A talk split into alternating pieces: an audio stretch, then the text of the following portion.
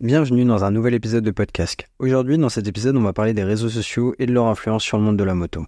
Alors que vous soyez en R7 ou en CBR 650R, V à vous, installez-vous tranquillement pour suivre cet épisode de podcast. Normalement, si vous avez moins de 50 ans ou que vous ne vivez pas dans une grotte, je suis presque sûr que vous avez un compte sur les réseaux sociaux. Je parle pour les plus vieux de Facebook, pour les moins vieux d'Instagram, pour les plus jeunes de TikTok et YouTube pour tout le monde.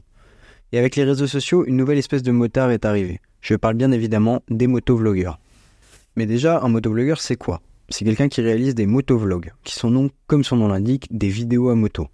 Ils sont arrivés surtout grâce aux caméras sportives style GoPro, etc. Et ça remonte, on trouve les premiers motovlogs vers 2011 avec le grand Mediator. Et on peut les remercier les GoPro, car sans eux on n'aurait pas eu ces légendes. Kiki, Kikaninac, Bibix, Lord Puma ou encore Wallan, et j'en passe beaucoup. Bref, il y en a eu plein. Personnellement, c'est avec leur présence sur YouTube que j'ai commencé à suivre le monde de la moto. Et on a eu plusieurs époques hein, du motovlog. Avec Mediator, on était plutôt sur des réflexions, des tutos, des astuces et de la prévention. À partir de 2014, ce qui fonctionne surtout sur YouTube, ce sont les vidéos Daily Observation, qu'on retrouve encore aujourd'hui. Ça consistait en gros à montrer le quotidien des motards et les comportements des autres usagers qui pouvaient les mettre en danger. C'est le début d'un léger putaclic. Et cette génération de motovlogueurs, elle a fait énormément de petits. Les jeunes motards se sont très vite rendus compte qu'il ne fallait pas grand chose pour en faire.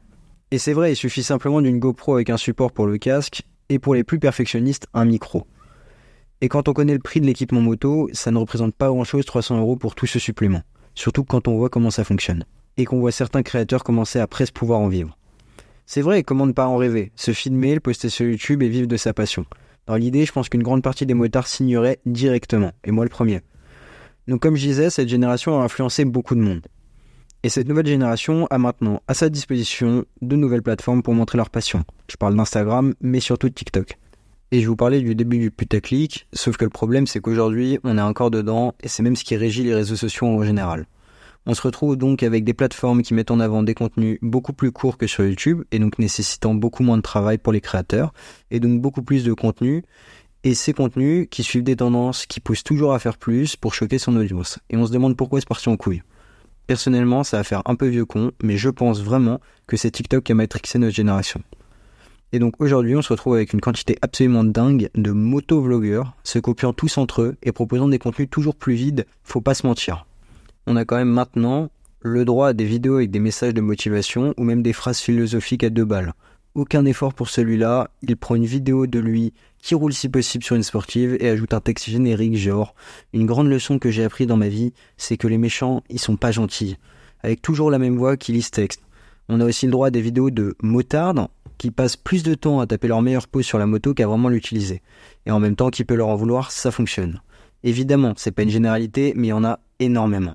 Et on termine par le plus problématique pour moi, les vidéos road rage. J'ai même pas besoin de vous expliquer ce que c'est, on en est tellement pollué. Et le problème dans ces vidéos, c'est pas la violence qui est banalisée, parce qu'aujourd'hui elle est partout et on peut rien y faire. Mais c'est surtout les overreact et surtout la mise en danger volontaire du motard pour avoir la pire réaction possible, celle qui va choquer et donc qui va buzzer, et qui va même certaines fois la provoquer, et cela même s'il est en tort. Et déjà, au-delà de montrer une image dégueulasse de la communauté moto, c'est surtout que comme je vous disais, ça va influencer d'autres qui, en voyant le buzz, vont vouloir faire pareil, et ça va faire un cercle vicieux. Et d'ailleurs, en parlant d'influence, il faut pas oublier que c'est le titre de cet épisode. Donc pourquoi ce titre? Tout simplement parce que je voulais parler de beaucoup de choses que je remarque, et en particulier sur Instagram, où je suis le plus présent d'ailleurs, venez m'y rejoindre, podcast, avec un zéro à la place du haut. Et je me suis interrogé sur la puissance de la communauté moto sur ce réseau, en voyant certains chiffres sur des réels, ou même le plus choquant, le nombre d'abonnés de certains sur le réseau. En me demandant, c'est dingue 10 000, 20 000, voire certains dans l'abus, avec des 100 000 abonnés pour des contenus complètement vides, faut le dire. Et quand je regarde le nombre de likes, je vois qu'ils ne font que 1000 likes, voire moins. Et personnellement, ça m'intrigue beaucoup. Je vais me présenter dans le prochain épisode, mais en gros, je fais des études dans la communication, et plus particulièrement dans le digital. Donc forcément, moi, ça me trigger. Et quand on se plonge dans leurs abonnés, oui, je sais, j'ai du temps à perdre, on remarque une énorme quantité de faux comptes.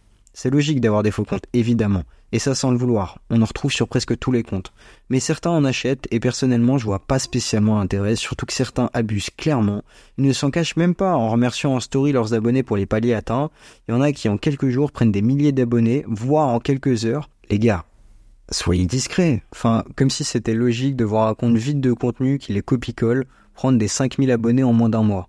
Dites-vous que je suis allé loin, j'ai carrément fait des pourcentages et certains comptes ont jusqu'à 70% de fake. Donc il y a des personnes qui achètent leurs abonnés et qui en plus achètent leurs likes. Bref, tout pour faire jour, ils sont importants sur le réseau. Et en vrai, si vous avez envie de gonfler votre ego avec une communauté fantôme, en vrai, ça ne me regarde même pas, faites ce que vous voulez. Mais le problème, c'est qu'après avoir posté des conneries, ça va influencer les jeunes avec des comportements super toxiques qui vont se dire que c'est comme ça qu'on perçoit les réseaux sociaux. Il y a seulement moi un truc que je comprends pas bien, c'est comment certaines marques moto tombent dans le panneau et sponsorisent ce genre de personnes. Parce que l'intérêt d'un influenceur, c'est de permettre à une marque de toucher son audience, sauf que quand elle est remplie de personnes qui n'existent pas, l'intérêt est pas le même. Donc je me suis penché sur un cas où je pense que leur stratégie, c'est surtout d'inonder le réseau avec leurs produits. Le meilleur exemple, c'est Insta360, l'outil parfait pour les influenceurs. C'est une caméra d'action filmant à 360 degrés qui peut s'accrocher facilement sur une moto. Mais normalement, si tu es sur Instagram, c'est impossible que tu ne connaisses pas. Et quand je vois certains comptes qui sponsorisent, c'est à se demander s'ils font cette vérification. Parce que dans l'idée, faut pas se mentir, une marque, la seule chose qu'elle veut, c'est vendre ses produits. Donc normalement, c'est une vérification qui est faite pour être sûr que l'influenceur est intéressant d'un point de vue commercial et publicitaire. Alors, Évidemment, je vais pas donner des noms parce qu'on n'est pas là pour ça.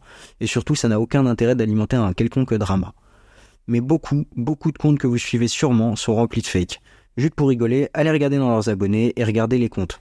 Les faux comptes sont super faciles à repérer avec souvent très peu d'abonnés et énormément d'abonnements. Voici maintenant le discours du vieux con, alors que j'ai que 20 ans. Mais honnêtement, je trouve ça vraiment nul ce que devient la communauté moto sur TikTok et sur Instagram, avec du contenu toujours plus recyclé, ne partageant rien d'intéressant ou de sain, allant jusqu'à même montrer des comportements dangereux et complètement débiles. Le tout sponsorisé par des marques pas très regardantes sur la qualité. Alors évidemment, je le répète, c'est pas une généralité, il y a plein de créateurs qui font des choses super intéressantes et enrichissantes, juste c'est pollué au milieu de plein de contenus poubelles. Et pour les chiffres trafiqués, je vois pas trop l'intérêt. On est juste dans du flex d'ego avec du vent. Voilà, tout ce que j'ai à dire c'est à méditer. Merci beaucoup d'avoir suivi cet épisode de podcast. J'espère profondément qu'il vous aura plu. N'hésitez pas à vous abonner et à partager l'émission si elle vous plaît et sinon me faire part de vos critiques ou même de sujets dont vous aimeriez que je traite. Je vous souhaite à tous et à toutes une très bonne route et surtout, veillez à vous.